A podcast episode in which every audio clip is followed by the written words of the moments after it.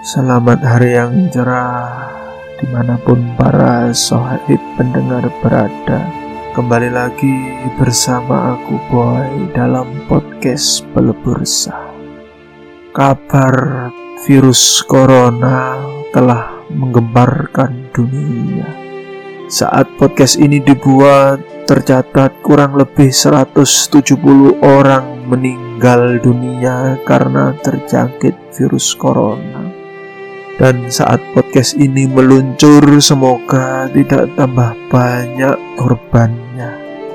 Meski begitu, yang terinfeksi jumlahnya ribuan, bahkan mungkin lebih. Kita di sini memang tidak bisa mengetahui secara pasti berita kebenarannya, karena pemerintahan Cina selama ini dikenal tertutup terhadap dunia luar. Harapanku semoga tidak lebih parah dari dugaan dan asumsi orang-orang selama ini. Dari berbagai sumber, virus corona diidentifikasi pertama kali oleh Ali Muhammad Zaki, seorang ahli mikrobiologi, yang pada tahun dua ribu dua belas Pak Zaki bekerja di rumah sakit dokter Suleman Fakih. Singkat cerita, Pak Zaki memeriksa pasien yang berusia enam puluh tahun dan akhirnya ditemukan pasien itu terinfeksi patogen yang disebut virus corona, sejenis SARS. Disebut virus corona karena bentuknya mirip dengan matahari. Kemudian dia mengirimkan kabar hasil laboratnya itu ke Erasmus Medical Center di Rotterdam, Belanda. Pak Zaki pun juga menggugah temuan ini di Promed, suatu sistem jejaring pelaporan internet yang dirancang terhubung secara tepat dengan ilmuwan lainnya agar bisa mengingatkan tentang bahaya wabah penyakit tertentu. Namun sayang, kebijakan Pak Zaki ini dianggap merugikan Arab Saudi dan akhirnya dia dipecat dari rumah sakit itu.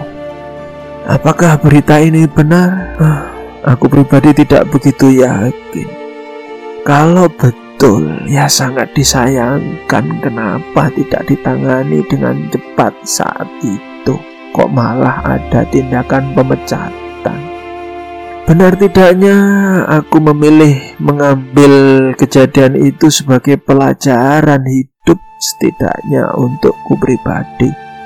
Semoga kami bukan termasuk golongan orang yang mementingkan prestis citra diri, apalagi egoisme pribadi. Semoga kami dan pemimpin kami dimasukkan pada golongan yang menjunjung tinggi keadilan dan kebenaran. Semoga negara dan pemerintahan kita segera bergerak cepat tanggap dalam menangani virus corona. Dan semoga warga negara Indonesia, mahasiswa Indonesia yang ada di Wuhan, China bisa selamat atau kembali aman pulang ke Indonesia. Yang lebih aneh lagi adalah virus corona ini berasal dari hewan liar. Yang jadi tersangka utamanya kelelawar. Maklum, tuduhan ini disematkan karena kebiasaan orang-orang Cina yang memakan sup kelelawar.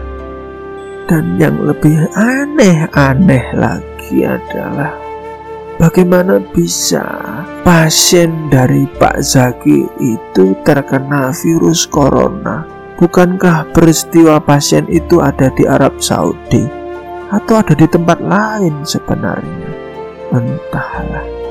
Dan bagaimana bisa juga virus yang dari hewan bisa sampai ke manusia? Hal ini kemudian menyebabkan munculnya berbagai dugaan, asumsi, bahkan teori konspirasi yang semakin memperkeruh suasana. Ada yang menyebut sebagai senjata pemusnah massal yang diluncurkan agar terjadi endemik. Ada juga yang menganggap ini sebagai upaya genosida untuk pengendalian jumlah penduduk. Bahkan yang terakhir, ada yang menganggap ini sebagai azab kutukan Tuhan. Semuanya sulit dibuktikan kebenarannya, entah itu genosida atau senjata pemusnah massal. Kenapa juga masih ada manusia yang angkuh mengedepankan keserakahan daripada menebar kasih sayang kepada seluruh umat manusia? Semoga kita semua diberi kesadaran. Entah ini azab atau kutukan Tuhan, kita sebagai manusia tak punya sedikitpun hak, tak layak juga untuk mencaci, memaki mereka. Kenapa juga W H O terlambat merespon pakebluk ini? Yah, aku lebih suka menyebutnya sebagai pakebluk, istilah yang merujuk pada kearifan lokal. Apa sih beda endemik dan pakebluk? Istilah endemik populer di kalangan akademisi. Pengaruh pemikir barat sangat kental dalam istilah ini. Tatkala ada bencana hanya seputar dari manusia ke manusia, kemudian menyalahkan alam, hewan, bahkan juga tumbuhan. Hanya saja jika aku berada dalam forum akademis atau seminar, aku tentu memilih istilah endemik, sekedar mudah dicerna saja bagi masyarakat urban kekinian. Apalagi di zaman ini banyak sekali kadal-kadal gurun yang paranoid dengan bahasa selain bahasa Arab. Menyedihkan sekali akal pikir mereka. Apa itu endemik dan apa itu pakebluk? Endemik adalah suatu penyakit yang mewabah menyerang suatu wilayah tertentu. Sedangkan pakebluk seringkali dituduh sebagai pemahaman klinik berbau tahayul. Sedemikian dangkalnyakah pemahamanmu? Klinik itu artinya apa? Tahayul itu artinya apa? Ya memang aku gak bisa menyalahkan mereka yang kurang paham makna pakebluk, karena seringkali pakebluk dimaknai sebagai peristiwa yang melibatkan makhluk halus, makhluk astral atas musibah suatu penyakit tertentu. Pemahaman ini terlalu dangkal dalam memaknai pakebluk. Sebenarnya pakebluk lebih pada suatu istilah orang-orang Nusantara kuno untuk menandai suatu sistem ilahiyah sebagai bentuk keseimbangan alam. Sehingga manusia itu berusaha dalam menghadapi tragedi dengan dua cara, yaitu dengan jalan rohani dan jalan ragawi. Dalam peristiwa jalan rohani, diperlukan suatu inspirasi pemikiran, bahkan meraih intuisi atau ilham ilahi, untuk menentukan suatu formula yang akhirnya bisa dilakukan kepada aksi jalan ragawi. Gampangnya, kalau kamu beriman, sebelum minum air mineral pastinya berdoa dulu kan? Kalau minum lupa berdoa dengan menyebut nama Tuhan, kira-kira air itu akan berubah warna atau berubah rasa? Bukankah bentuk, aroma, rasa, warna akan tetap sama meskipun kau lupa berdoa? Tapi kita ini beriman bahwa sebelum melakukan sesuatu kita wajib berdoa dulu agar ada berkat rahmat Tuhanmu. Ini juga yang dinyinyirkan oleh orang-orang ateis dan sekuler. Oke gini, apakah virus dan antivirus itu dapat dilihat dengan mata telanjang? Jelas sulit dan gak bisa.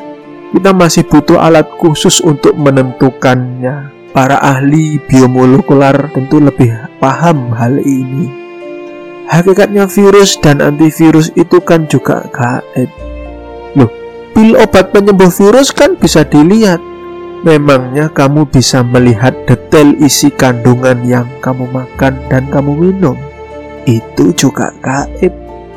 memang ada juga orang ateis yang masih nyinyir. Kenapa Tuhan tidak turun sendiri jadi tabib, jadi dokter untuk menolong umat manusia yang menderita sakit? Anda balita atau orang dewasa yang dewasalah dalam menyikapi hidup.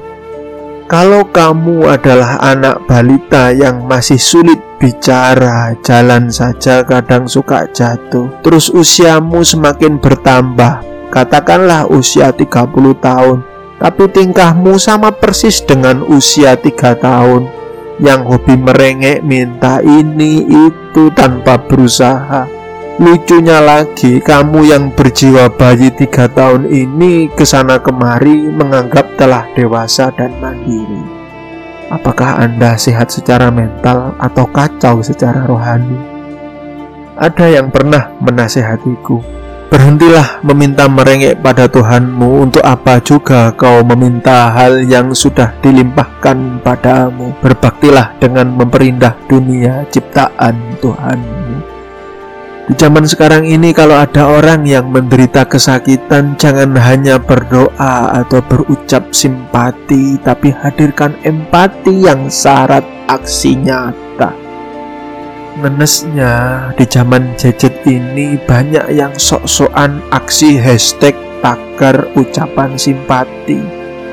Kok bisa ada orang menderita di sebelahmu?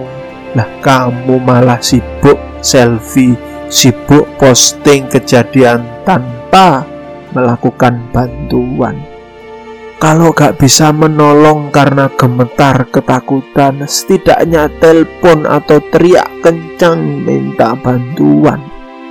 Meski aku di sini jauh dari orang yang terinfeksi virus corona, aku di sini melindungi orang-orang terdekatku dengan melakukan aksi nyata, tidak sekedar ungkapan simpati. Misal, mengajak orang-orang terdekatku untuk waspada, lebih memperhatikan kesehatan. Perhatikan apa yang dimakan, membersihkan bahan makanan, minum vitamin, makan buah-buahan, dan makan makanan yang sehat. Juga gak lupa olahraga. Tidak lupa juga beribadah untuk kesehatan jiwa. Raga jiwa harus diperhatikan agar berguna bagi kehidupan.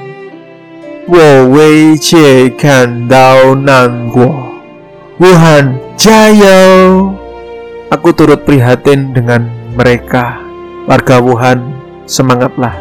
Sebenarnya aku enggan membahas virus corona ini, tapi setelah aku pertimbangkan lagi, akhirnya aku bikin juga, setidaknya agar ada kebaikan di antara tragedi.